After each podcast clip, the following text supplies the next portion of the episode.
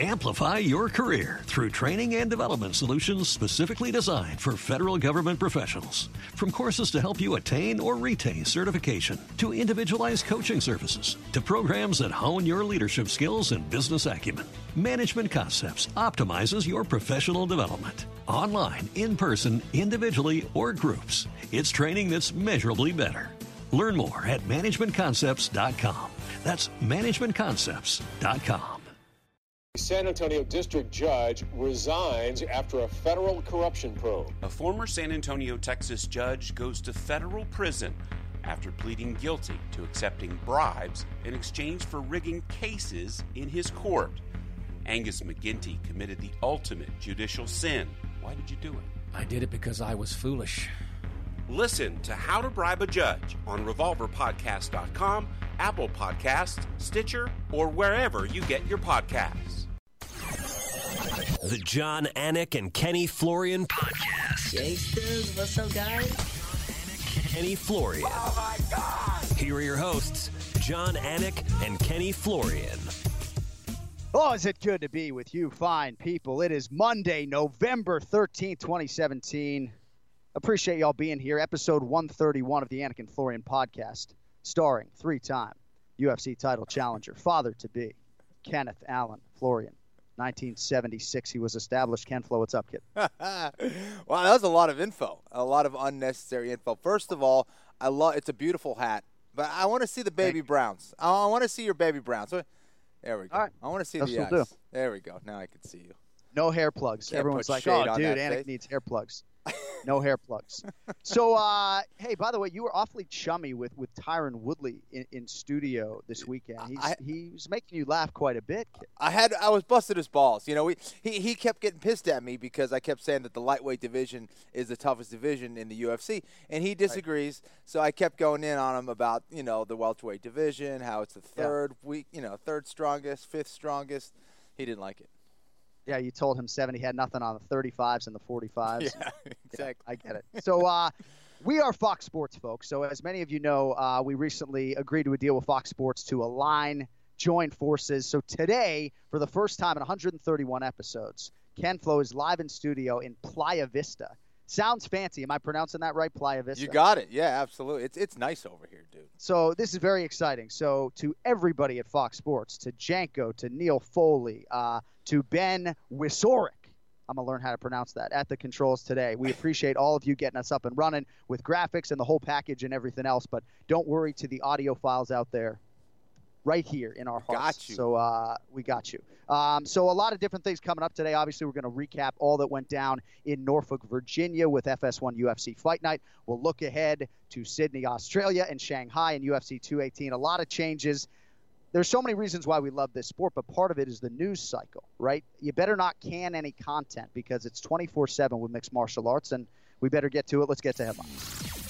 Headlines. It's time for headlines. I have some very urgent and important breaking news. Headlines. on the John Anik and Kenny Florian podcast. So UFC 217, hard to believe it was nine days ago. Not only the biggest pay-per-view of the year in terms of pay-per-view buys and what the fight card held on paper, but it ended up being one of the best fight cards of 2017. So if you're FS1 UFC Fight Night Pettis versus Poirier, tough act to follow. And once again, Flo, sport delivers. Uh, and when you're Dustin Poirier, I guess this guy knows nothing if not how to entertain a crowd. We thought it was a bulletproof main event hugely exciting. Uh, if you like blood, this was the fight for you. But Dustin Poirier, Kenny, once again, just accomplishing big things. First at, at 45 and now at 155 pounds. He's on quite a run. I was a little nervous about the card. You know, you look at all the uh, all the matches that were made. It was phenomenal matchmaking, uh, top to bottom. Uh, and coming off of UFC 217, I said, "Can this deliver like 217?" I, I Yeah. tell you, what a show! Uh, and of course, you get a guy like Poirier, you get a guy like Pettis. I mean, one's called uh, Showtime. The other guy just gets right in your face and just wants to brawl. Dustin Poirier. Uh, and you knew we were going to have a great fight, and both these guys really delivered. Poirier just basically followed the blueprint of how to beat Anthony Pettis, and Anthony Pettis continues to struggle here in the short range. You know, he he didn't have a whole lot of answers or tools to deal with that pressure and that short range of Dustin Poirier. You know, the, the fact that he wasn't coming up with elbows or knees or wasn't able to circle away from the cage shows that Anthony Pettis continues to kind of go to that bad default mode, unfortunately for him. And this is a Yeah. guy who is so talented on the outside. There's very few people who can strike uh, like Anthony Pettis. He's so creative. His kicking game is just ridiculous.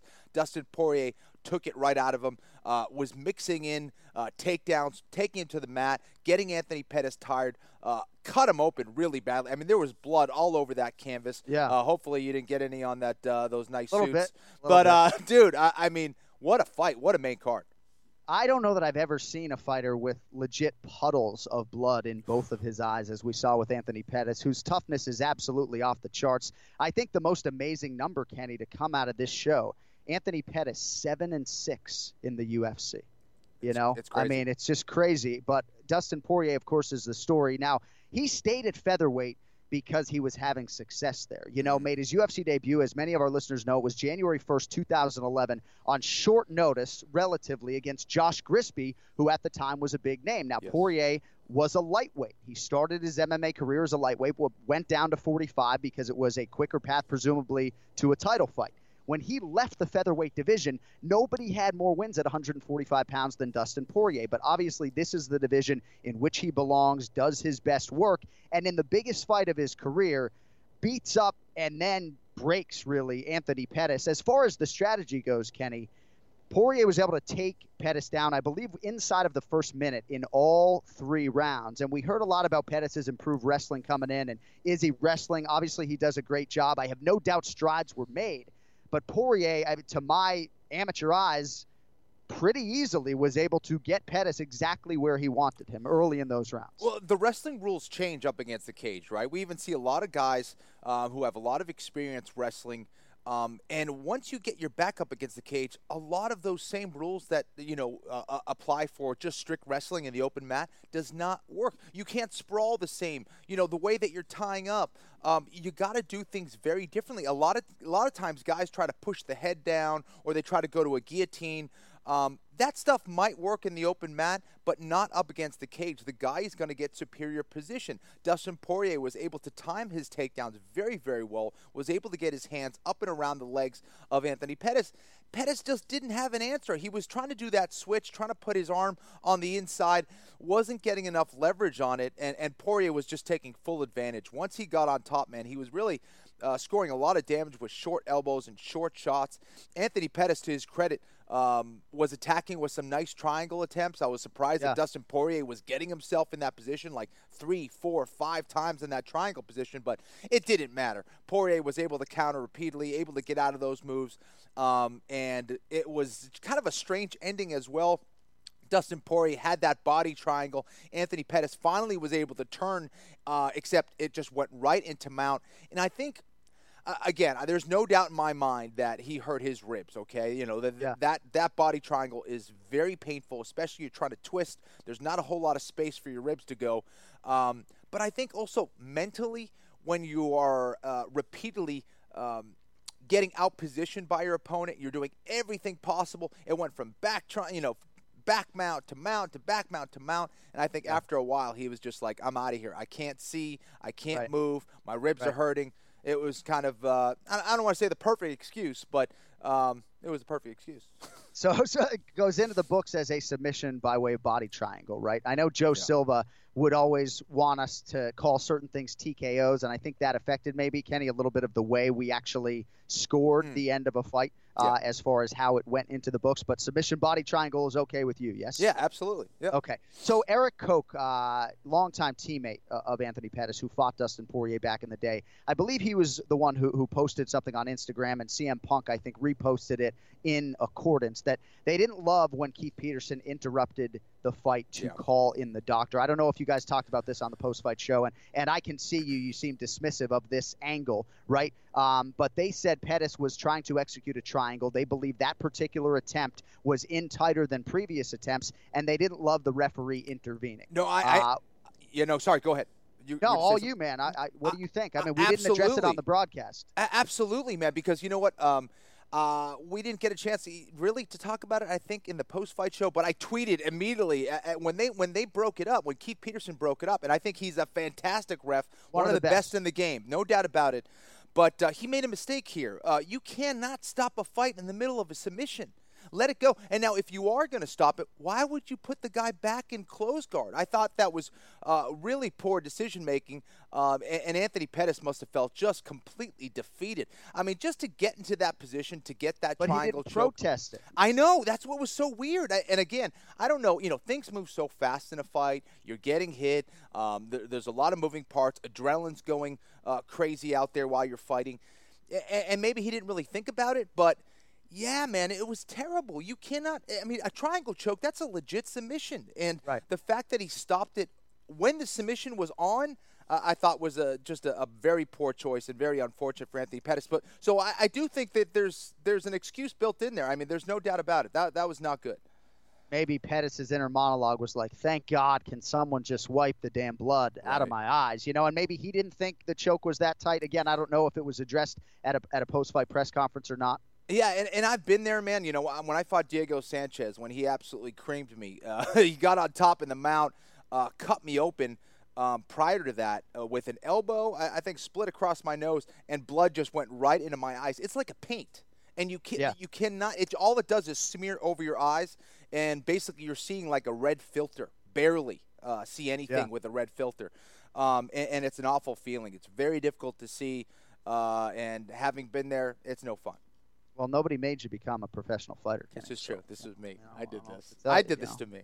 uh, so, it, um, I mean, I don't know if you like numbers, Kenny, but Poirier's top five, maybe even even top four in UFC wins and finishes dating to his debut in 2011, at least in terms of wins, right? Since he's been in the promotion, top five in terms of wins. The guy just gets it done. Nine finishes in the UFC. Now, I wonder if a fight with Conor McGregor would be more competitive at 155 pounds. That seems to be off in the distant future, given the fact that we have an interim champion and a top 10 that is just crawling with worthy contenders. We are going to get some clarity. Obviously, Khabib Nurmagomedov taking on Edson Barboza. Hopefully, they can make the Ferguson McGregor fight. But if you're Dustin Poirier, he was so animated going over to Sean Shelby. And and those guys I think have a pretty good relationship. I know they respect Dustin Poirier a great deal. But he went over and just almost lit up Sean Shelby as if to say, you know, you're get first things, you're giving me the Alvarez Gaethje fight. Mm-hmm. You're giving me the winner of that fight, and you're giving me fifty thousand dollars. And uh, he got one of those two things after the fight. And hey, you know, if I get a vote, I know I don't. I, I want to see him get the get the winner of Eddie and Justin. Yeah, I, am not going to say no to a bloody and angry Dustin Poirier. okay, after he just won a main event. Uh, yeah. So, uh, Sean Shelby, Sean Shelby. yeah, no, uh, that was that was good to uh, see him get that that fight bonus. That obviously, well deserved.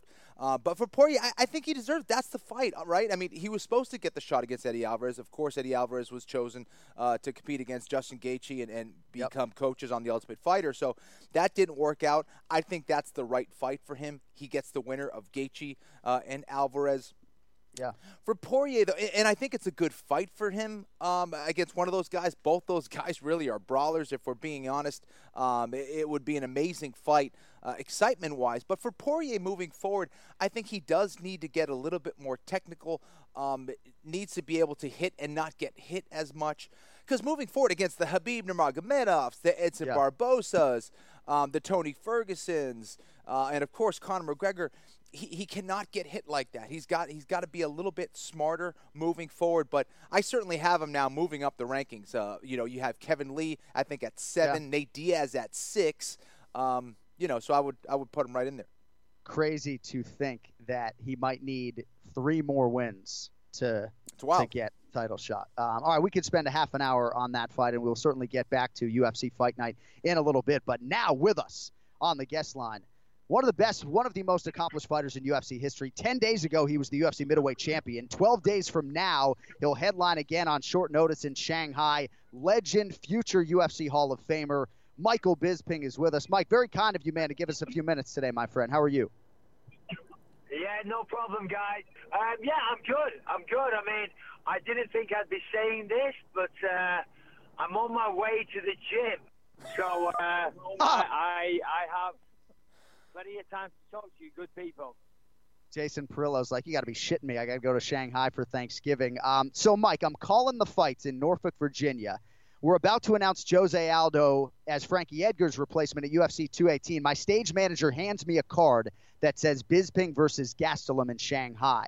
Now I'm going for Thanksgiving, so I'm very excited in the moment, but a little bit surprised. Maybe I shouldn't have been. So Bisping to the rescue, man. I mean, how did this all come together? It sounds to me like you made contact with Dana first. Yeah, that's right. You know, it's kind of funny because uh, Jason Parillo is going out to uh, Shanghai anyway. He's cornering oh. Kailin Curran. And I actually joked about it uh, prior uh, to my fight with GSP. I was like, you know, maybe I'll come out there and help you corner. I've never been to Shanghai. So uh, this, this is kind of surreal. So what happened was last Friday, I'm in the car with my wife and my in-laws. We're heading out for lunch. And um, I hear on Sirius XM on the Luke Thomas show, um, Anderson Silva tested positive for steroids again, and he's out of the fight, and they, they are looking for a replacement. And I'm driving down the street, and I'm like, "What do you think?" I said to my wife, "I said I can fly out there. I, will fight him." And they're like, "No, don't be silly." I'm like, "Yeah, I think I will." I said, "Why not?" Uh, because you know, since the GSP fight, obviously you know, it didn't go my way, and uh, all credit to George. But uh, it just, you know, I mean, I've got no excuses, but you, you know, I had bad ribs going into that fight. I had a couple of like little things bothering me. I hurt myself the very last day of training, which was bloody typical, and it's just been haunting me ever since, and you know, kind of keeping me up at night. You know, so the best way to exercise those demons is to get right back in there, get back in the win column, eradicate that loss, um, and and you know, let's be honest, get paid two paydays for one training camp. So it's a win-win if you ask me. So yeah, I text Dana. I said I know a guy that uh, that has no injuries that fought a week ago, and he said interesting. I text back very. Twenty minutes later, he gave me a phone call. Uh, Dana was very. Um, he said, "Listen, if you want to do this, you got to get checked out. We've got to get the medical team to look at you." And you know, he was actually very concerned about my safety. He said, "Believe it or not, I like you outside of fighting, so I want to make sure you're okay. and I was like, listen, I'm totally fine. He's like, yeah, whatever, Dr. Bisping. we got to get you checked out. But uh, yeah, there we go. That's how the fight was made. Mike, you know, I speak a few different languages. I don't think I, I speak savage. Can you understand me? Do you, do you know what I'm saying right now? well, fortunately, I speak savage loud and clear. awesome, man. Well, listen, you are a savage. Uh, first of all, what do you, what do you before we get into the fight against Kelvin? What did you think about Anderson Silva popping? First of all. Ah, you know, I mean, it's crazy, isn't it? You know, it's disappointing. It really is. I mean, he tested positive once before. We all know about that. Um, and just the fact that he did it again, you know, I mean, you know, he's tarnished his legacy for good now. I mean, he'll probably never ever fight again. That, that that's the end of his career. You know, he's probably looking at a four-year ban now. And, you know, I, I think he managed uh, to somehow, you know, avoid mass criticism. The last time he tested positive, you know, there was all this, you know, fancy footwork that him and his team were doing. But now I, I it, it's, it's just undeniable. You know, I mean, of course they're going to come out, they're going to talk about taking supplements and all that stuff. It's disappointing, but, you know, it's not surprising. You know, so many people do it in this sport, and it's, it's just a sad fact. You know, I mean, where are the real men? Where are the real men that, that, that are just willing to fight? You know, that do martial arts and are willing to test themselves with their skill and their courage, because there doesn't seem to be many of them around. Well, I think we're talking to one right now. But Mike, listen, you know your fight against Kelvin. How much do you know about Kelvin? Have you guys trained together? Never trained with you him. You haven't. Okay. Never. I mean, I've, I don't know anything about Kelvin Gastelum. I don't know. I, seriously, and I'm not even going to watch any tape of his. it's just, it's just. This isn't about Kelvin Gastelum. This is for right. me. You know, I, have got nothing against Kelvin. Kelvin, uh, I'm, by all accounts, is a nice guy. I've said hello to him once, I think. Um, nothing to say bad about Kelvin. I'm not going to turn this into a war of words. I'm, I'm not going to talk any trash. I've got nothing bad to say about the guy. I'm not trying to sell pay-per-views. You know, this is about me. Um, you know, listen, I was laying in bed the other night on Monday night, and I was just my wife's like, "What's wrong with you?" I'm like, "What the fuck do you think's wrong with me? Fucking lost my belt at the weekend. I'm pissed off, you know, yeah. and I can't get over it. I'm a competitor and I like to win. That said, you take it like a man. I'm not a pussy. I'm not going to cry myself to sleep. But I was, you know, a, a little annoyed. I didn't fight to the best of my ability. I had a great training camp. I injured myself the last day of camp and I could have hardly move uh, my torso, and I was just a little pissed off. Uh, and then when this happened, I'm like, here we go. This is perfect. This gives me a chance at everything, you know. Gives me a chance to get back in there. it's a chance to get paid again, but more importantly, to get back in the win column and fight to the best of my ability. So for you, this is more uh, about kind of healing after the loss and just kind of feeling better and kind of erasing uh, that last performance a bit. This is me exercising my demons, my mental demons. So, so uh, Hunter Campbell, he's the UFC's like head, um, you know, lawyer, if you will, head of legal. He called me, and he again once again, once again, he was stressing uh, my health. You know, he said, "Mike, we need to make sure that you're fine. You know, we can't have you going." I'm like, "Listen, Hunter, I'm totally fine. I'm totally fine. Physically, I'm great." I said, "Mentally, mentally, I'm not good. Mentally, I'm pissed off, and the only way I'm going to fix that is by fighting again, ASAP. And this is right there. It's round the corner. I'm in shape. All right, I'm a little bit heavy again. I don't know how the hell I put so much weight on so fast. In fact, I do because I've pretty much lived off uh, restaurants and alcohol for the last seven days. uh, but um, um, you know, th- th- this this is about me, you know, clearing my head, clearing my mental space, and, and just trying to go out there and have a good performance. Michael Bisping with us here on the Anik and Florian podcast. I do want to spend one minute here, Mike, on the GSP fight because I'd yeah, imagine please, the, course, the quick turnaround and the circumstances surrounding it will make it easier to close the book on that. But you certainly had your chances, man. I mean, the first thing St. Pierre said to you was that fight could have gone either way and that you're the toughest guy he's ever fought. So I don't know if you want to erase this performance necessarily, man. There was a lot of good in there, I thought. Yeah, well, that's what everybody keeps saying to me. I mean, I'll be honest, I haven't watched it back. Anytime Yeah. I see any interviews, I, I, I can't watch them. I'm not interested. You know, at the end of the day, I lost the fight. Uh, I wobbled him a couple of times in the second round with the right hand. I felt, oh, I was able to get back to my feet whenever I wanted. In the second round, I was landing some good elbows from my back. And I thought, geez, I'm, I'm beating him up pretty good here. But then I thought, of course, you're still losing in the judge's eyes, so it's time to get up. And as soon as I thought that, that was the moment I got up, so I could get up whenever I wanted. I think I let him. Uh, I think I overstressed the takedown aspect a little bit. I mean, the first round, the game plan was always to try and be elusive with my footwork, so he couldn't set up a shot. Um, you know, that was the plan. But looking back in hindsight, I shouldn't have done that. Looking back in hindsight, I should have, you know, just uh, thrown caution to the wind.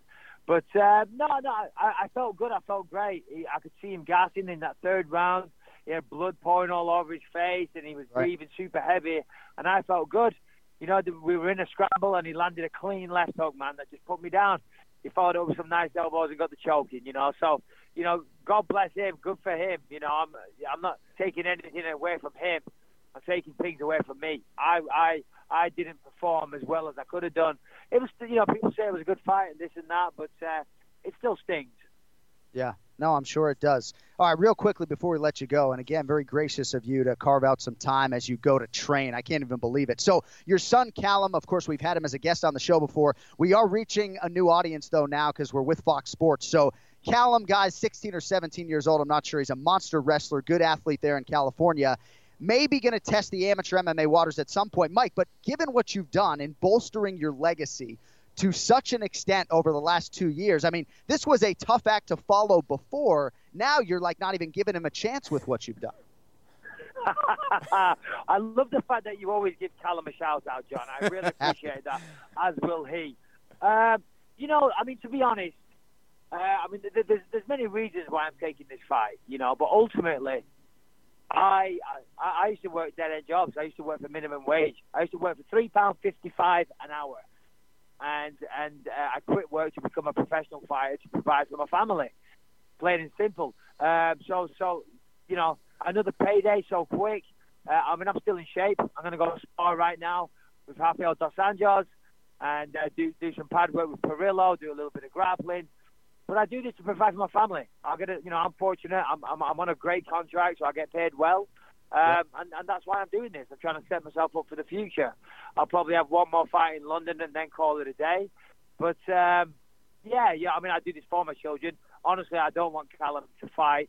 Uh, you know, Yeah. I want to take this opportunity to say congratulations to George St. Pierre. Well done. You know, well done. You, you had a great fight and a good performance. And uh, best of luck to Carl Gastelum. You know, I'll, I'll see him next week in China. Can't even believe I'm saying that. We're rall- rallying around at the minute, arranging my visa and all Yeah. kinds of stuff. So that's a major distraction. But um, Right. yeah, yeah. Hopefully, tune in on Fight Pass next week and hopefully I get the win. All right, my man. Well, I know you don't take compliments all that well, but even taking this fight just adds to your legend and your legacy. Michael Bisping, Kelvin Gastelum, Saturday, November 25th, 7 a.m. Eastern on UFC Fight Pass. Mike, appreciate the time, man. Stay healthy. Hey, Go get the passport pics, and uh, I'll see you in Shanghai, What- man. When do we fight, uh, John? Do you know what time of that day? It's going to be will that at night in, in Shanghai, so you don't have to worry about that. Michael doesn't Saturday care. He really Shanghai, doesn't care. like. Hey, by the way, Yeah. Mike, you're undefeated in China, man, so far, right? So good luck. yeah, exactly. I'm undefeated in China. That's you know? right. Uh, I'm undefeated in England. Uh, I'm undefeated in title challenges. You know, just not in defenses. So I don't know. You, you can spin it a lot of positive ways, guys. Fact, he's got my ass kicked, but I'm back to the drawing board. That starts with Kelvin. Have fun, brother. Good luck. All right, guys. Have a good one. Bye bye. All right, there he is, former UFC middleweight champion Michael Bisping with us on the Anik and Florian podcast. Well, support for the Anik and Florian podcast comes from our friends at Rocket Mortgage by Quicken Loans. They understand that home plays a big role in your life and family. That's why they created Rocket Mortgage. Rocket Mortgage gives you the confidence you need when it comes to buying a home or refinancing your existing home loan. It's simple, allowing you to fully understand all the details and be confident you're getting the right mortgage for you. Whether you're looking to buy your first home or like Ken Flo, your 10th, with Rocket Mortgage, you get a transparent online process that gives you the confidence to make an informed decision. It's convenient. Our trusted partners allow you to share your financial information with Rocket Mortgage at the touch of a button. And in addition to getting a real mortgage approval in minutes, you can even adjust the rate and length of your loan in real time to make sure you're getting the right solution for you. Rocket Mortgage by Quicken Loans apply simply, understand fully, mortgage confidently. To get started, go to rocketmortgage.com slash Anik, rocketmortgage.com slash A-N-I-K, equal housing lender licensed in all 50 states, and MLSconsumeraccess.org, number 3030. So how about Michael Bisping, Flo? I mean, what else can you say about this guy, right? Just a total inspiration. And not to mention the fact that, you know, he's doing a lot of this, not making a lot of excuses for the rib injury, Kenny, that we heard he sustained, right? But, you know, he's not talking about it. Parillo's not talking about it. The eye injury, which has been well documented. I my twin brother calls me after the GSP fight. He's like, dude, Bisping's got two eyes. He beats GSP in 2017, you know? And there's an argument to be made. So I just don't know that I can can say anything more just about how much I admire this professional athlete and his toughness. I've talked a lot, Kenny, about being there cage side for the Anderson Silva performance. What maybe the toughest professional athlete I've ever come across, and I guess we shouldn't be surprised that, you know, 30 pounds or whatever he is over the scale that he's going to make that walk and he'll make weight you can be sure 11 days from now He's a beast. He is a beast, man. And a lot of people, you know, he, he had this his interview with Megan Olivi after the fight, and he was like, "I'm good to go right now. I I, I could fight Right, right, right. now." And you know, a lot of people say that right after a fight, but they don't mean it. They're like, "Oh, well, actually, two weeks. No, no, no, no. I'm good. I'm good. I'm just gonna rest up." Mike, no, he wants to fight, and he will fight. This dude is a beast. Um, that's why you know it doesn't matter. You know, a lot of people might hate on Michael Bisping, but everybody respects Michael Bisping because he's a guy who's going to show up on fight night. He's going to fight his ass off, and he's going to back up what he says. He is a badass. He's going to get in your face. He's going to try to knock you out. He's going to deliver an exciting fight every single time out. Um, and, uh, you know, it, it's just so impressive. And, and, and it's not an easy fight against Kelvin Gastelum. And I don't even think he cares. I, I mean, it could be a grizzly Yeah. bear for all he cares. If, if Right. it's the same weight, he's going to go out there and fight. Yep. And that's an important point because Kelvin Gastelum, at least in terms of taking on all challenges, is very much cut from the same cloth of Yeah. Michael Bisping. So they could have given him, you know, who he thought was the most dangerous 85er on the roster on short notice, and, and Gastelum's taken that fight. Yep. Uh, as far as Anderson Silva, Kenny, I don't want to spend too much time on it, but out due to this potential USADA violation, his second, first one uh, came, I believe, January of 2015. So, I mean, this effectively removes him from from any greatest of all time conversation as far as I'm concerned. I, I want to give him the benefit of the doubt. This is alleged right now, so perhaps there's a B sample that that gets him out of Dodge here. I don't know, but uh, this unfortunately for him i- is now a big part of the chapter in the narrative for a guy who really got a lot of us into MMA, and for a lot of us as we became MMA fans at that time, he was the greatest we had ever seen.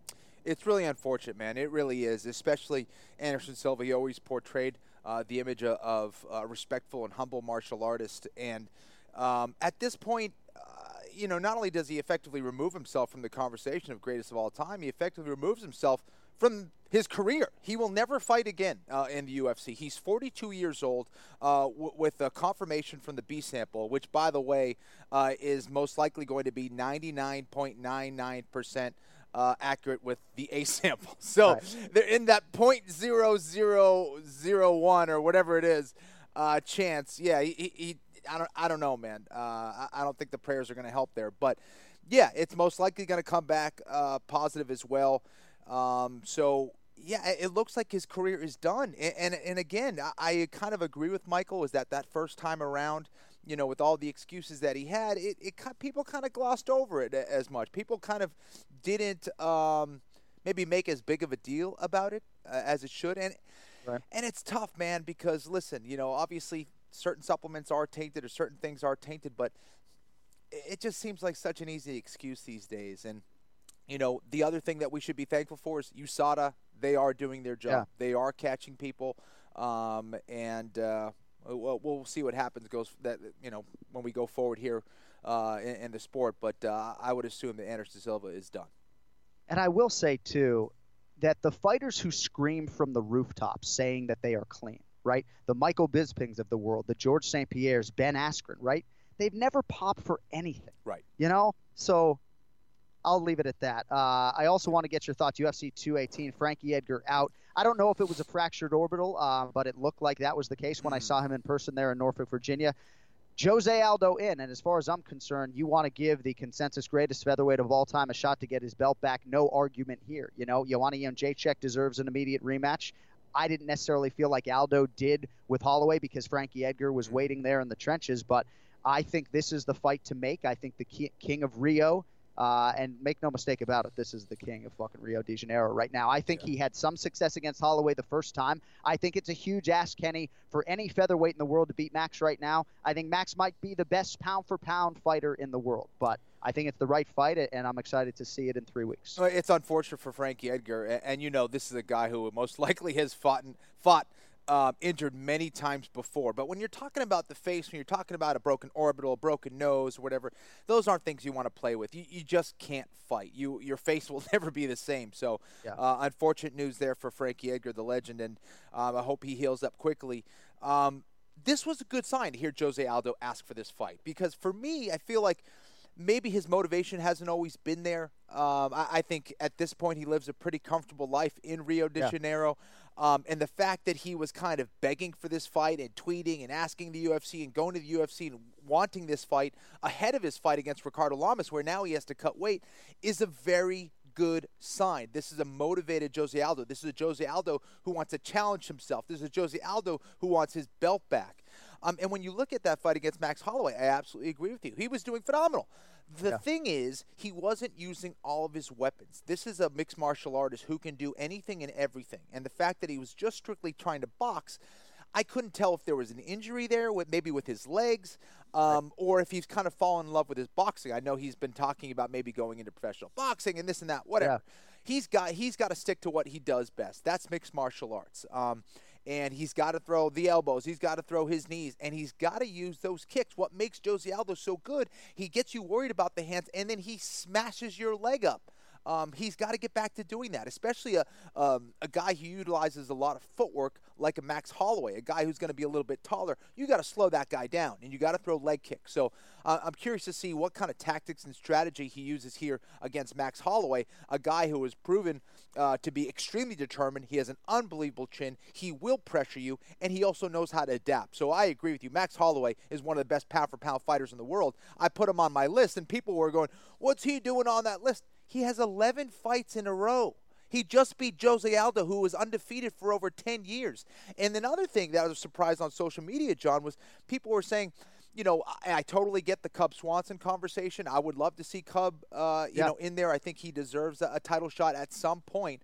But how do you deny a guy in Jose Aldo who was the champ for so long? You know, people yeah. forget of what he did against Frankie Edgar at UFC 200. Maybe right. he, I mean, defensively, offensively, I haven't seen a performance like that in a very long time. Jose awesome. Aldo looked yeah. like he was at a different level. So the fact that people aren't remembering how good Jose Aldo is, I'm, you know, I'm kind of scratching my head here.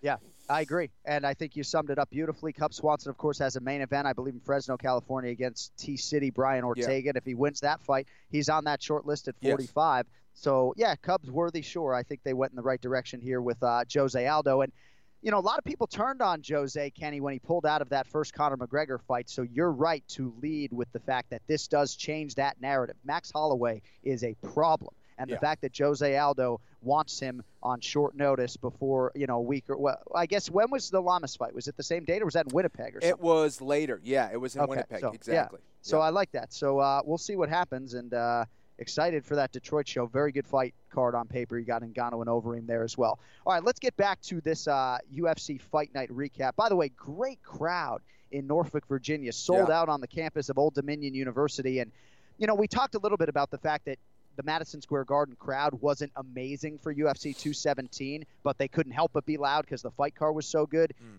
This crowd added to the fight card. Period. End of story. Awesome. Made moments like Clay Guida's win even bigger than maybe they otherwise would have been. Uh, let's get to Matt Brown. Knocks out Diego Sanchez with a beautiful elbow. Really one of the better knockouts that people have ever seen, I think, with an elbow in UFC history. So an elbow guy like Flo had to like it.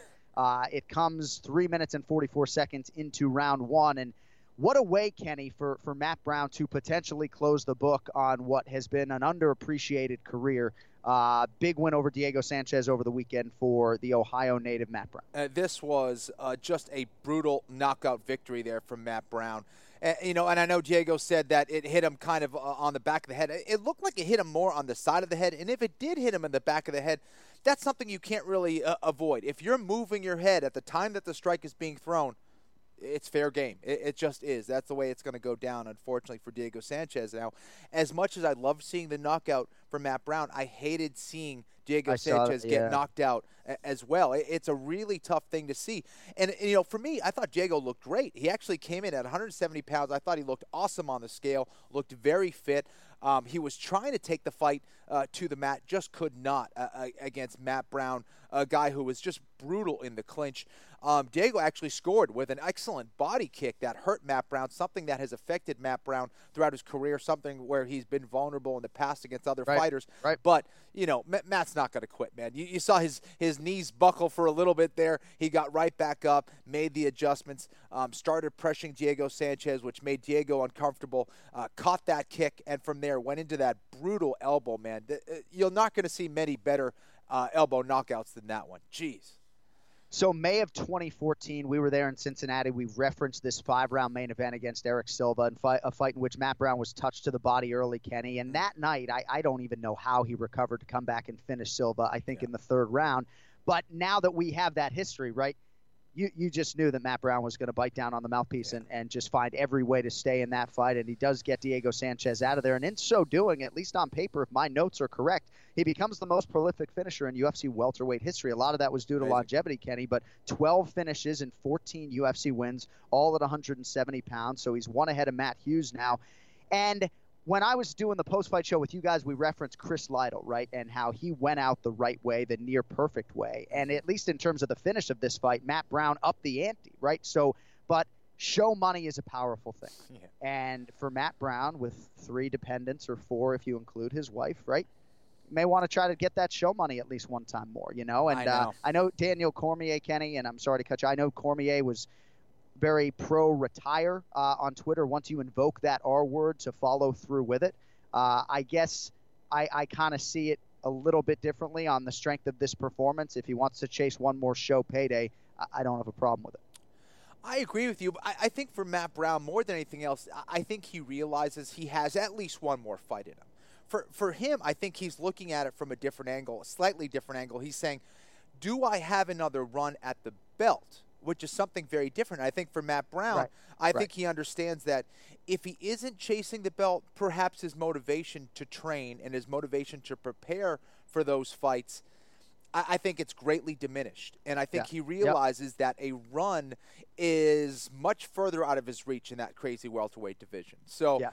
I, I think that's where he's coming from. But I absolutely agree with you. I mean, what, what other job he's going to be able to go out there and get paid like he does and enjoy that – intense feeling of fighting another human being in the octagon. Uh, there, there's just not a whole lot of feelings, and it, you can equate Yeah. it a lot to kind of what the military experiences.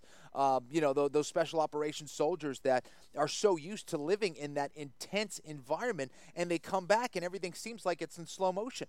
Um, it, it's hard to get that same kind of uh, adrenaline, that same kind of high that you Yeah. experience in winning and competing in the octagon. It was something. Yeah. It was very difficult for me uh, when I retired. So Right. I, I hope Matt Brown, whatever he decides to do, he, he does it um, and uh, and and does it with uh, with happiness. He he makes a, a decision that he's not forced to do, but a decision that he wants to do. Yeah.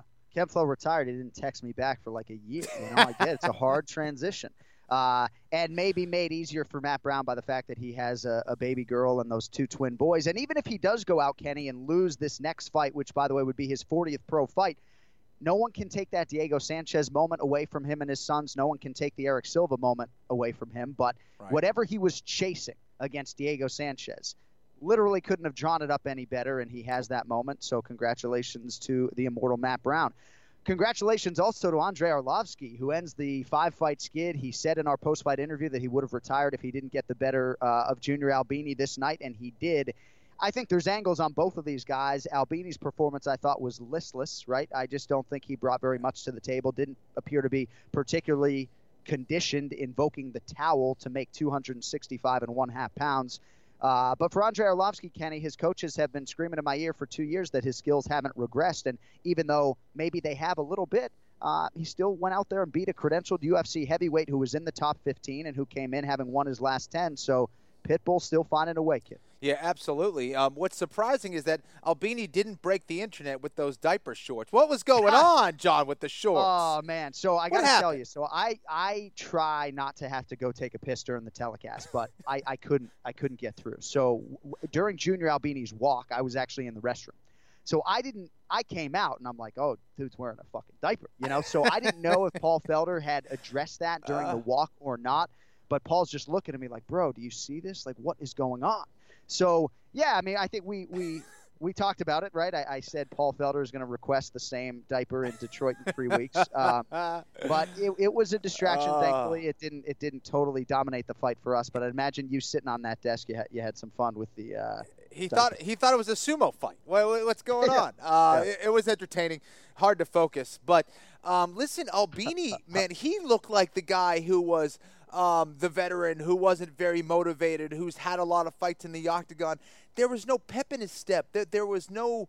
Uh, passion in the way that he fought. He just seemed Yeah. way too calm and wasn't throwing Yeah. enough and just kind of forcing a knockout. This was not a Junior Albini that I had hyped up on the pre-show. I tell you that because um, I think Albini has a ton of skills, a ton of He talent. does. He moves very well. I don't know if it's his trainers. I don't know if he had an injury. I, I- don't know, you know, the, the, the jet lag. Who knows what the issue was? But this is not the Junior Albini that, that I knew. Um, and for Arlovsky, what a performance, man! I, th- this was an Arlovsky that was dancing, getting in, getting out. He looked motivated. He looked like he had a game plan. He looked like he had some very good tactics. Um, did Yeah. a great job of keeping his hands up, something that uh, maybe has been a vulnerability of his in the past. Um, especially, you know, given that excellent left hook from Albini, that was the only thing Yeah. Albini really was throwing that was dangerous. And Arlovsky was very well prepared for it. Uh, did a great job of showing variety. Sometimes Arlovsky has um, fallen in love with his boxing a little bit too much. Not the case here. He, he was really util- utilizing every single weapon uh, that he had. Awesome to see Arlovsky, one of the good guys in the sport, former heavyweight champion, um, showing that hey, he still wants some more fights in the UFC. And I think Mike Brown has certainly been a stabilizing force in that corner for a while. Of course, Andre was with Jackson Wink MMA. Now he lives in South Florida. Uh, as I mentioned, our kids go to the same preschool, so it'll be exciting for the first time in a couple years to walk in there to do pickup and be able to congratulate Andre Arlovsky. And uh, for Junior Albini, I think you know you put it well, man. I, I far be it from me to sit here and say a guy didn't put in a hard training camp, but you know he made seventy thousand or so from his last fight. This was a guy whose daughter previously, you know, was playing with shampoo bottles for toys, and he talked a lot with me on the phone very articulately last Tuesday, a day after our show, about how much he was able to change his life and how much it meant to his wife and everything else. And uh, I don't know. Oftentimes, Kenny, that can propel a guy and make them super hungry to to to to go on and do great things. And this was a step back for Junior Albini. We'll see uh, what his next UFC appearance holds. A lot of big winners, man, to get here, uh, get to here. I'm having a hard time figuring out which guy to go to. I like Cezar Ferreira's call out of uh, of Paulo Costa. I think that is an interesting fight. And whenever there's that bad Brazilian blood, Kenny, you know it's interesting. But I quickly want to talk to you about the elbow from Nate Marquardt. Right? How about you land an elbow right at the end of a fight? The final strike you throw gives a guy a fucking souvenir for life. Yeah, no, absolutely. A scar for life, man. Right Yeah. at the bell. I talk about making every strike count. Marquardt Yes. snuck that one right in there and Huh, made huh. oh, dude, because he was he was cut right as well, and I think he wanted to return the favor, and boy, did he return the favor.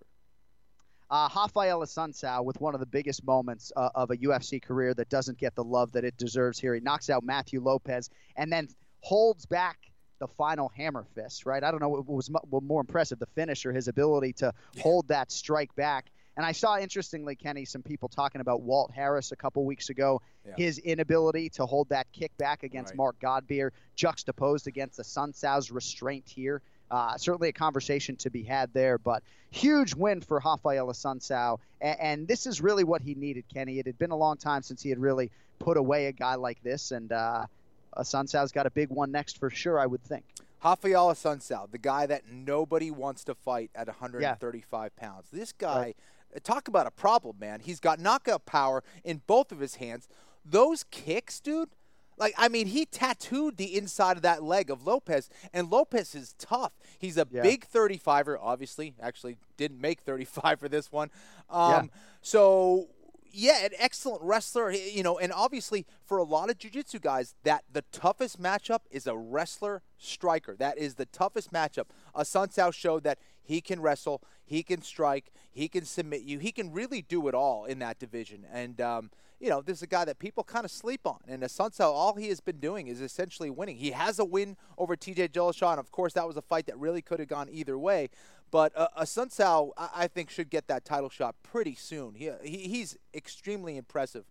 Um, and, and unfortunate for Lopez. This had to be a learning experience for Lopez, both in the fight and, and preparation uh, for that weight cut.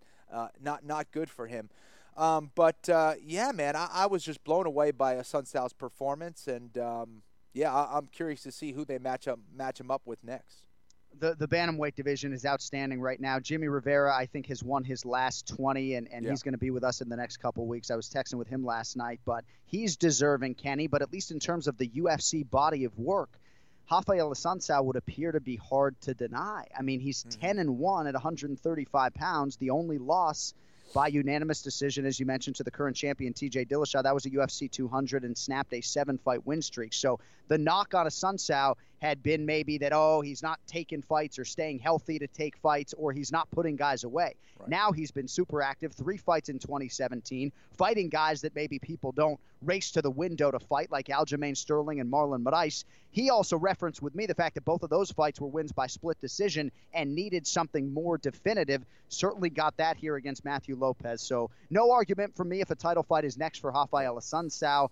Dominick Cruz, of course, is hurt, so that maybe opens a door for some of these guys potentially. What about a fight between Assunção and Cody Garbrandt? I mean, as a championship eliminator, I mean, there's, you know, TJ Dillashaw might go Man. to 25, so we'll see what happens. Dude, that fight would be ridiculous. I just got man, I just got chills thinking about that one. That that would be an amazing fight, uh, and I think it's a fight that makes a lot of sense, John.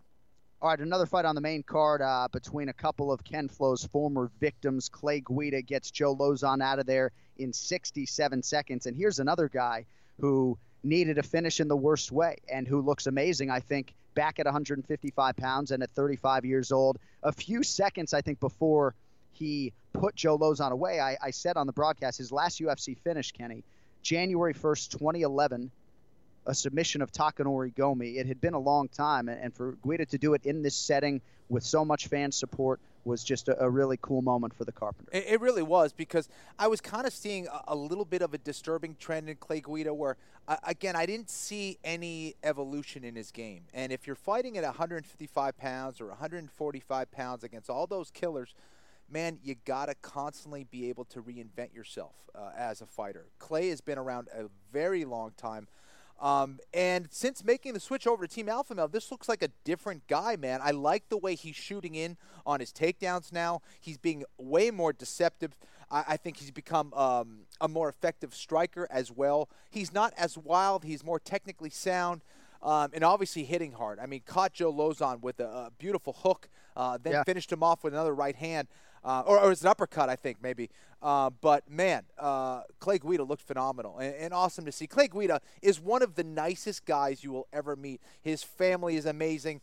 Uh, yeah, so I, I was really happy to see Clay get the win over Joe Lauzon, who is another awesome guy in the sport. Um, so, uh, man, uh, uh, Clay continues to uh, impress. Um, and for Joe Lauzon, uh, now I'm seeing a Joe Lauzon that really just hasn't evolved in a very, very long time. He's always tough. He's always dangerous, but I, I want to see new skills from Joe Lauzon.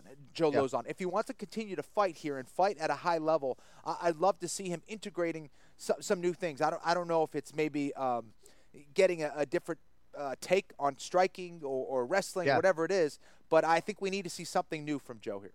He does have that inner circle that he relies on greatly, but he did say to us, and I wish I had my card handy, that he did get some different. Oh, you know what? So what he did do during this camp, Kenny, was basically on Saturdays at Lauzon MMA. He had all of the the local UFC guys, Andre Soukhamthath, Rob Font, Calvin Cater. I hope I'm pronouncing it right. Had a lot of different people to try to get different looks because he said he had gotten a little bit stagnant with all of the same Yeah. training partners. So Yeah. that helped him. But I think you're right big focus on cardio for this fight, and unfortunately, the fight lasted one of a possible 15 minutes. But you're right. I think going forward, some new looks uh, would work well for Joe Lauzon. All right, so quickly, a couple things on the prelims on FS1, and, and you can shout out anybody you want to here, Kenny. Marlon Moraes, excuse me, by split decision over John Dodson. Maybe he'll get the Jimmy Rivera fight.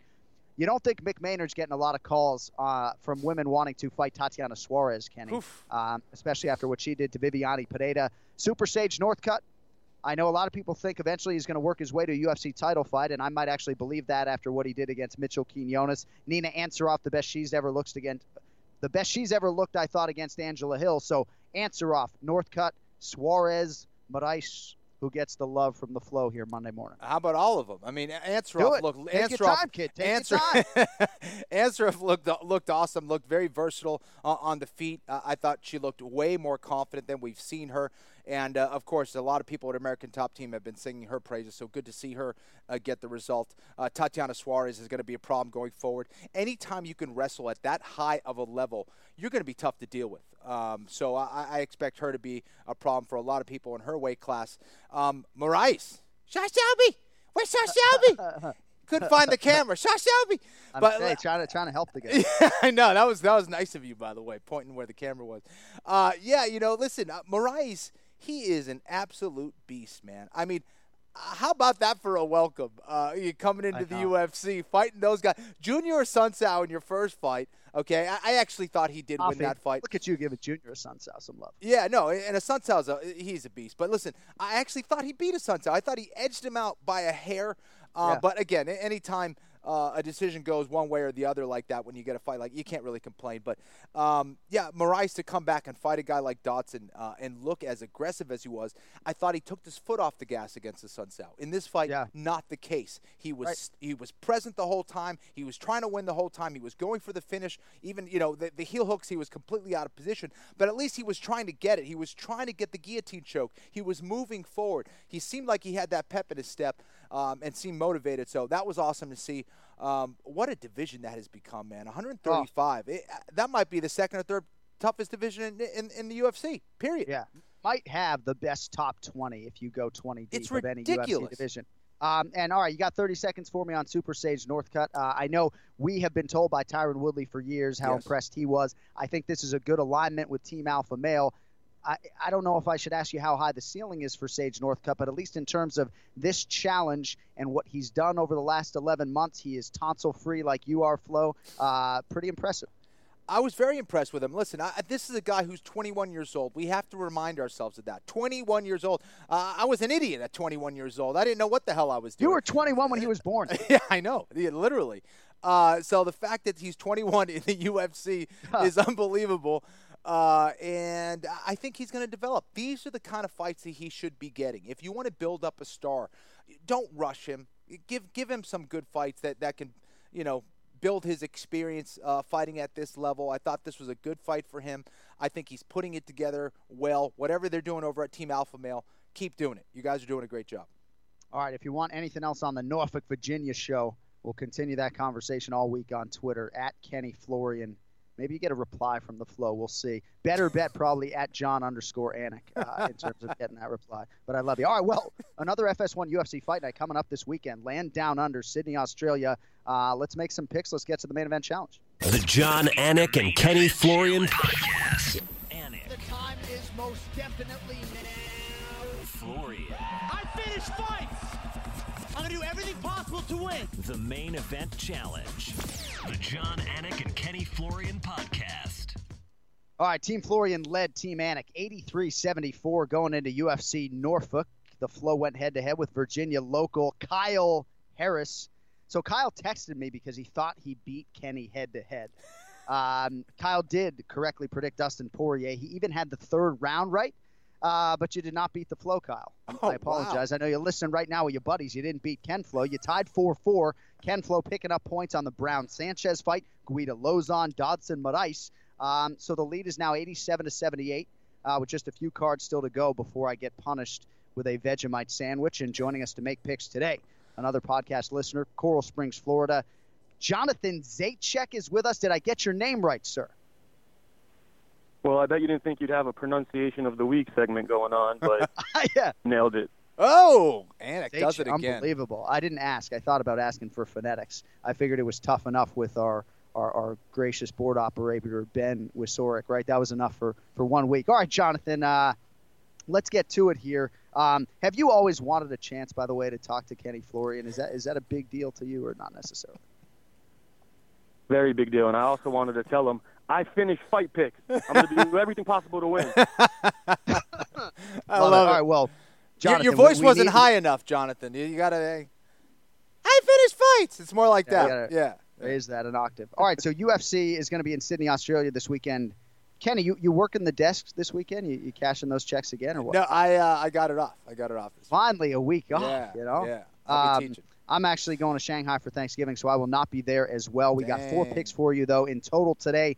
Uh, we'll do analysis on three of them, fellas, and then we'll get a quick pick on the way out. So first up, Elias Theodorou, the minus 210 favorite, most overrated hair game in the business. He takes on Daniel Kelly, who is plus 160. So Theodorou lost his last fight to Brad Tavares. That was in July. Eighth appearance overall here for Theodorou. He takes on the four-time Australian Olympic judoka Daniel Kelly, actually a judo coach for the Australian Olympic team in Rio back in 2016. And Daniel Kelly, six and two in the UFC, is coming off that loss to Derek Brunson, guys. That ended though a four-fight winning streak that saw him beat the likes of Rashad Evans and Shoeface Antonio Carlos Jr. So Theodorou, the two to one favorite here versus Kelly Jonathan, who is the pick to click.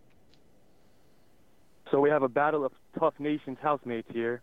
Ooh. And Daniel Kelly's come a long way since getting um, bludgeoned by Sheldon Westcott on the show. I think Elias plays it safe here.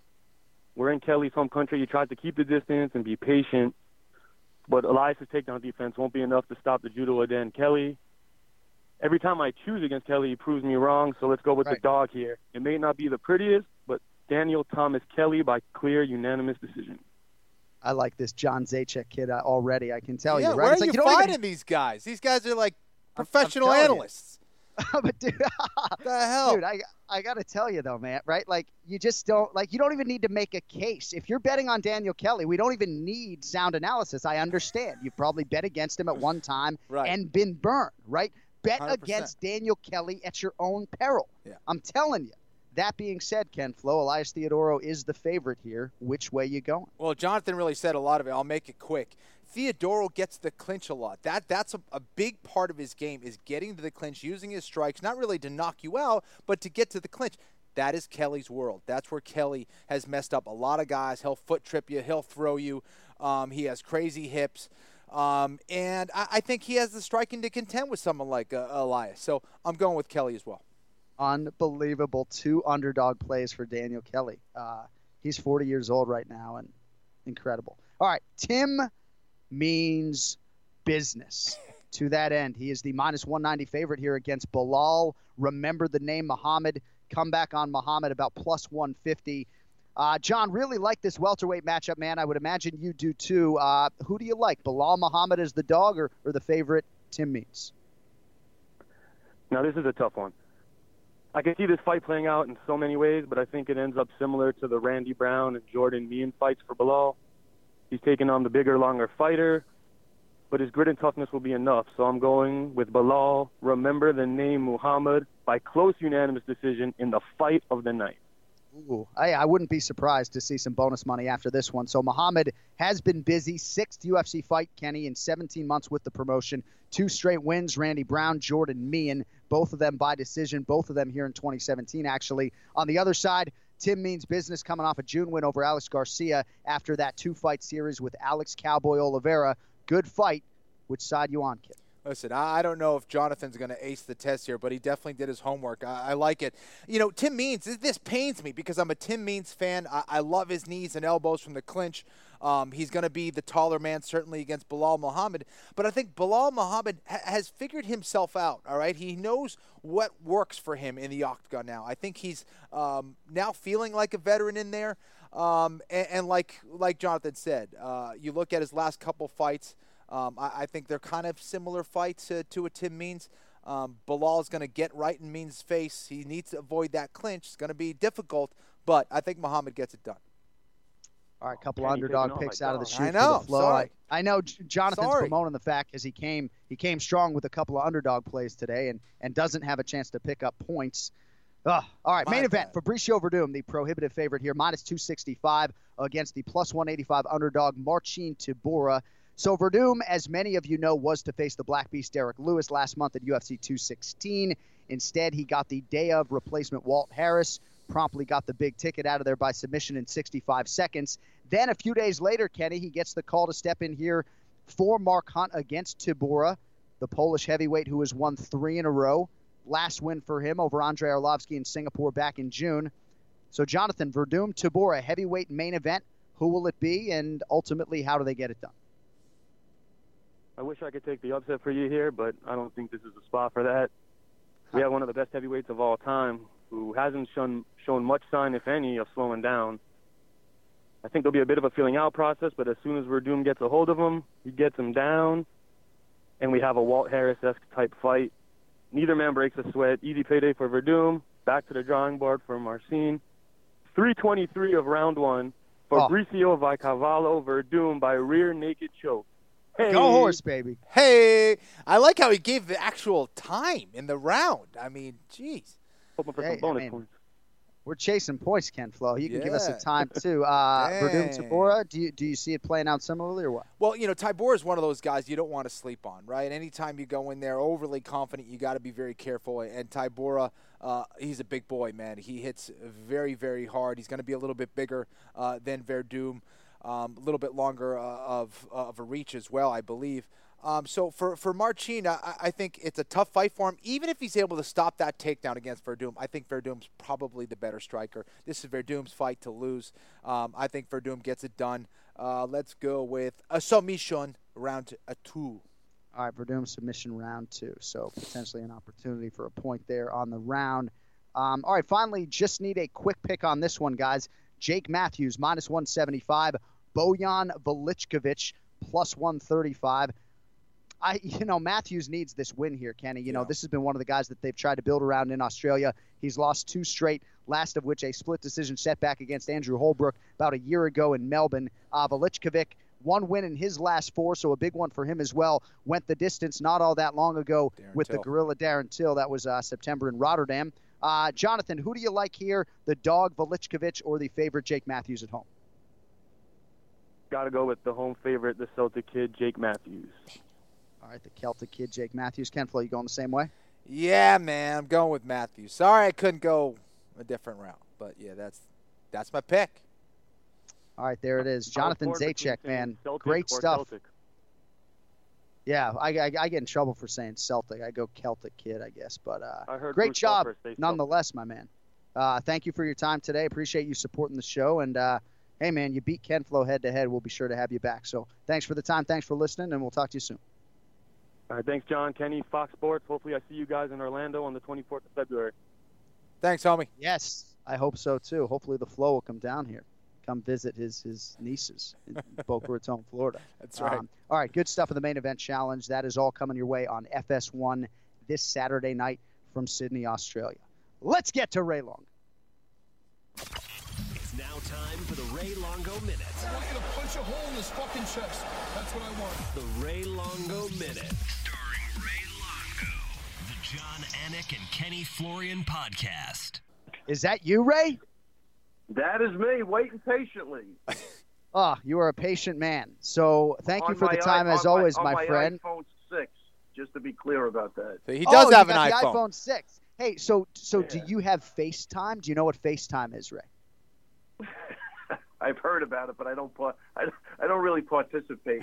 but I think I, right. I think I could pull it off. I see it come up on my phone every so often. I just refuse to pick up whoever's FaceTiming me. All right. Well, but for next you, week. for you two guys, that FaceTime will be flying off the handle.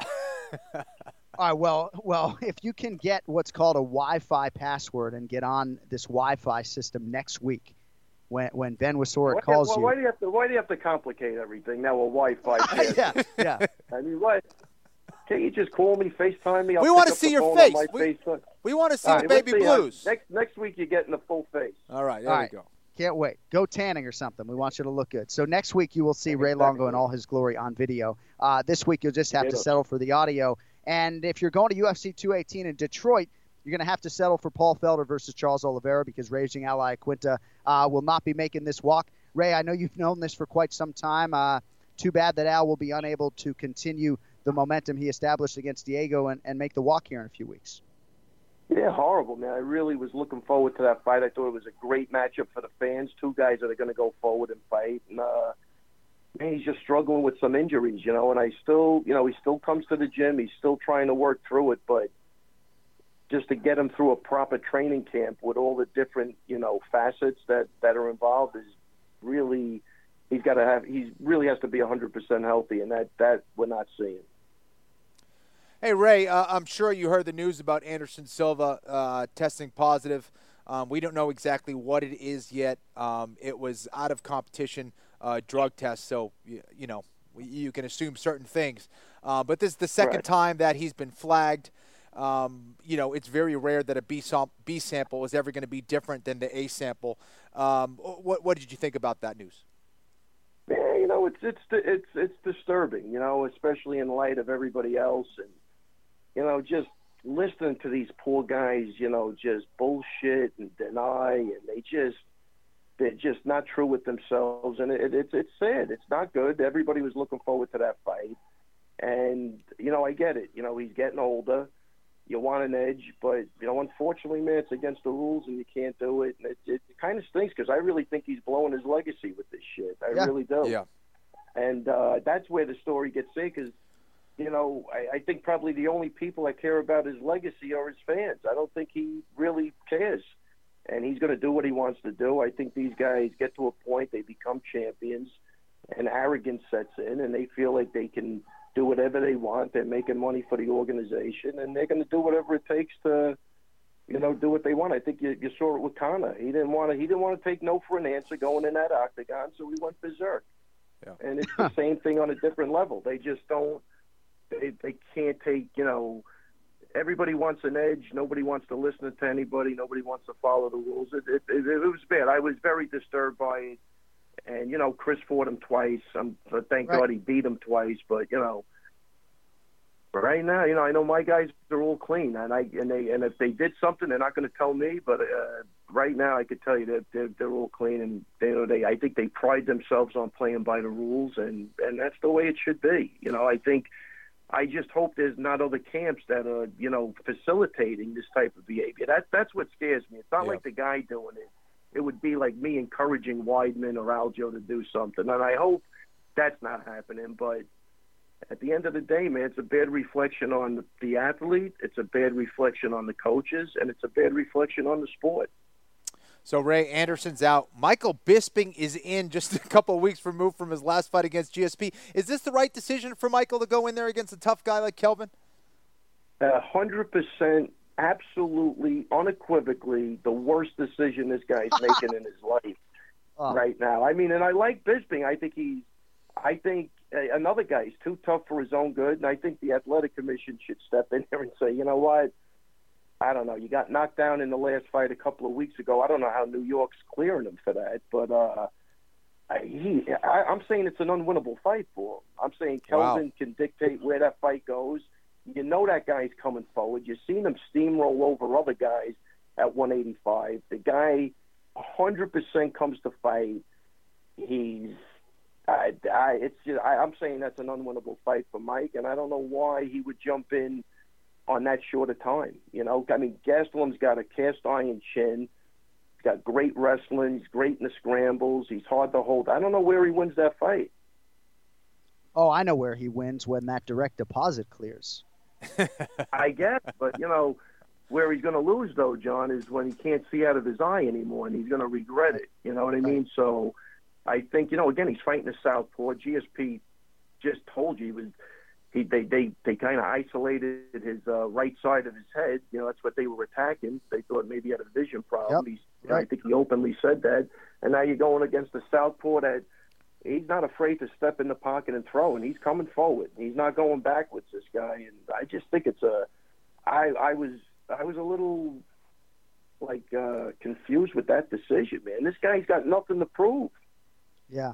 And and we had heard Yeah. about a rib injury before the St. Pierre fight and the pain that he was in, but of course you didn't hear any of that from his team, and they weren't making excuses. He actually brought it up with us here on this show earlier today, um, but he feels like he is ready to go. And you know, I guess Ray, he just kept talking about the bad taste he has in his mouth with St. Pierre, and you know, he said, "My wife's like, hey, honey, you doing okay?" And he's like, you know, just because I bite the bullet and do my media or whatever else, like he's pissed, Ray. He was the middleweight champion 10 days ago, and the fighter in him just wants in some way to, to right that wrong, even if maybe physically, health wise, it's against his better judgment.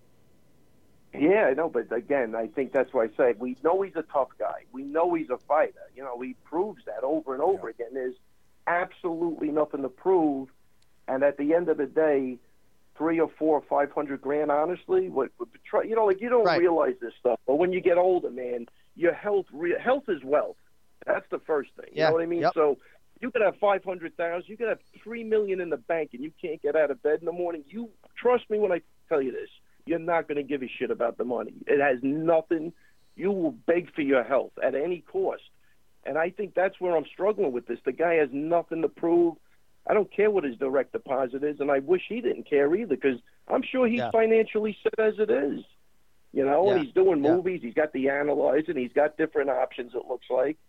Why do this against a young guy? How old is Gastelum now? He's probably still not even 27, 28. This Right. kid. Yeah, And right that around kid, there. that kid's Yeah. tough, man. That kid is Yeah. a, he's a he's tough. At Yeah. 170, he's tough at 185. Yeah. Yeah. So I just I don't like the It's not an easy fight, that's really for don't. sure. Yeah, no, and I think What you hit on a lot of, of good points there. Um, all right, we'll let you go with this. Were you able to watch the uh, the main event over the weekend between Dustin Poirier and Anthony Pettis? Yeah, yes, I was. I, mean, I, don't, I don't miss anything that you're commentating on. I appreciate But that. nothing. I'm a team player. I know you are. I know you are. So what? So uh, what'd you think, man? I mean, obviously a lot of different layers and angles to it, but uh, huge win, Yeah. biggest of his career for uh, for the Diamond Poirier. Yeah, great win for Dustin Poirier. I agree with Kenny. I mean, first thing is, I always when you're a champion, because you know, like again, and he alluded to even Chris. I mean, I, all I could say is, and I, it's hard. It's, it's always hard to prove this, but it always comes down to mindset and mentality. I, it's more than the technique. Yeah. But I will agree with with uh, um, you know with Kenny with the takedown defense. Everything else, I mean, the guy we know his stand up is good. He's got great timing. Um, I think Duke was on the money. He's got to put together punches a little better, not just look for one shot. I think when you've had some of those highlight reel knockouts, that's what happens. You Yeah. start thinking you could pull that off any time, and before you know it, you know that the fight's over, and you and you know you didn't throw enough volume. But the takedowns against the cage should definitely be addressed. But man, there's something, man, when you get off track as a champion, and, and Kenny, you, you were saying it, and I agree, and I don't know what the answer is, and I've been involved in it. But even Johnny Hendricks, man, you can't. And again, I, I you, like Johnny. Let me fi- finish that. Johnny Hendricks is struggling. You know, Pettis is struggling. Yeah. Chris was struggling. He got back on track with with Kelvin, but there's got to be something. You know it. Like some guys are like, you know, good fighters. They become a champion. They become great fighters. It's not technique. It's just the belief in themselves that what they can do and how they got there, and they just ride that. And if you lose that belief, if you get distracted, or you lose your focus in a sport like this with as many good fighters that are hungry to take what you have, you're doomed. and I think, you know, that was a big opportunity. I think it was a bigger opportunity for Poirier to make, you know, to to jump up to where he wants to be. And Pettis has already been there, you know, so it might have just been another fight mm-hmm. for him. That could have been the difference in the fight. You know, I don't think technically, you know, he was doing good. And if he didn't pop that rib or whatever he did, we don't know if he would have won that fight. But it definitely wasn't the Anthony Pettis we, we were hoping to see, I don't think. Yeah. All right, my man. Great stuff as always. Aljo's got Rani Yahya coming up in Fresno. Seemed like he did go public trying to campaign for the Jimmy Rivera fight, but uh, Rivera maybe not taken, huh? Uh, yeah, Maybe we're it happens. on that. Maybe it I'm happens. Who knows? Ooh, that? I might have struck a nerve here. Kenny and Ray got super weird there, guys. What did he say? Wait, what happened? I said maybe it happens. Who knows? Maybe you know. They're- Yeah, maybe maybe, maybe it happens. Yeah. I think uh, I think you guys should do some research. I think that Yahya fight might be in. Okay. Hey, I'm on it. What, We'll what let you go. I gotta go- something. What I gotta go of hit the journalist paper. are you guys? I was just trying to be I'm not- quiet. you know what I feel like? I feel like a snitch out on the street. you got to come for me. Like, like even when Longo, they arrest that's- somebody, they got to rely on the snitch. Longo, I mean, you're our on, I inside- don't want to be that guy. You're our inside man. That's a, that's that's another reason why we talk to you, baby. Yeah, and get, and Yeah, get ready some, ne- I do- next. I do some research on December Yeah. 9th if I was to. That's all I'm going All to right. say. All right, I'm going to go do that research, and uh, I'm asking you about Chris Weidman's thumb in seven days, so get ready. All right, that, okay, and I'll be. I'm going to tell you something. I'm so excited for this FaceTime. It's Oh. yes. I'm going to call in all my IT people right now. When I get off the phone, we're having a meeting. We're, we're gonna setting set this up. we're gonna send hair and makeup professional to you as well, Ray. Hair and makeup as well. Okay. Aaron, oh, definitely. Oh, that's a. That, I might come from this next week. I might be in a trailer. I love it. I love it. Star Wagon. Here we go. I, I guess Wagon, uh, exactly I guess right. Matt Matt, Matt All right, Sarah my does man. not double as a network engineer, huh? all right, buddy. Have a good week. All right, all right. guys. I'm out of here. See you, Ray. Oh, All right, he's the the Ray Longo minute every week here on the Anik and Florian podcast. He sounds ready for video. So uh, He does. Longo coming your way in all his glory next week. That is going to do it for episode 131. Thank you, of course, to Michael Bisping for carving out a few minutes. Thanks to Ray Longo, as you just heard. Thanks to our Fox Sports team, I think most importantly, um, for some of the bells and whistles this week and just for helping us make this transition to Playa Vista.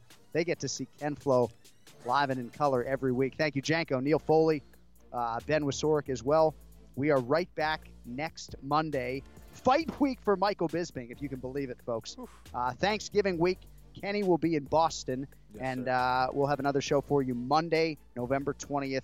We will preview Bisping Gastelum, get you some picks on that. Sydney highlights as well. It'll be 12:30 Eastern, 9:30 a.m. Pacific, one week from today. With that, for the flow, I'm John Ann. Thank you all for being here. Thanks for listening, for watching. We will talk to you next Monday. Until then, yo later. The Jon Anik and Kenny Florian podcast. Sports betting is sweeping across the country faster than the coronavirus, and Wagering Week is your antidote. I'm Tom Martin, and I'm a veteran sports analyst and respected sports handicapper who helped build ESPN's brand. I've been recognized and awarded by Pro Football Weekly and Gaming Today magazine as the honest handicapper. Let the other guys give you the same old boring sports talk with the same tired storylines. We'll give it to you straight here every Friday on Wagering Week. Don't gamble with other podcasts. Let Sports Garden Network's Wagering Week help your bottom line. I'm Royal Oaks. Next time on Too Many Lawyers, we take on a couple of villains to sort out whether bad stuff is also illegal stuff. George Santos won a seat in Congress by lying to voters, but is that a crime? And Kanye West made it clear he hates Jews. In England, he'd go to jail for that. Here in America, did he commit a hate crime? Listen to Too Many Lawyers on the iHeartRadio app, Apple Podcasts, or wherever you get your podcasts. Amplify your career through training and development solutions specifically designed for federal government professionals. From courses to help you attain or retain certification, to individualized coaching services, to programs that hone your leadership skills and business acumen, Management Concepts optimizes your professional development. Online, in person, individually, or groups, it's training that's measurably better. Learn more at managementconcepts.com. That's managementconcepts.com.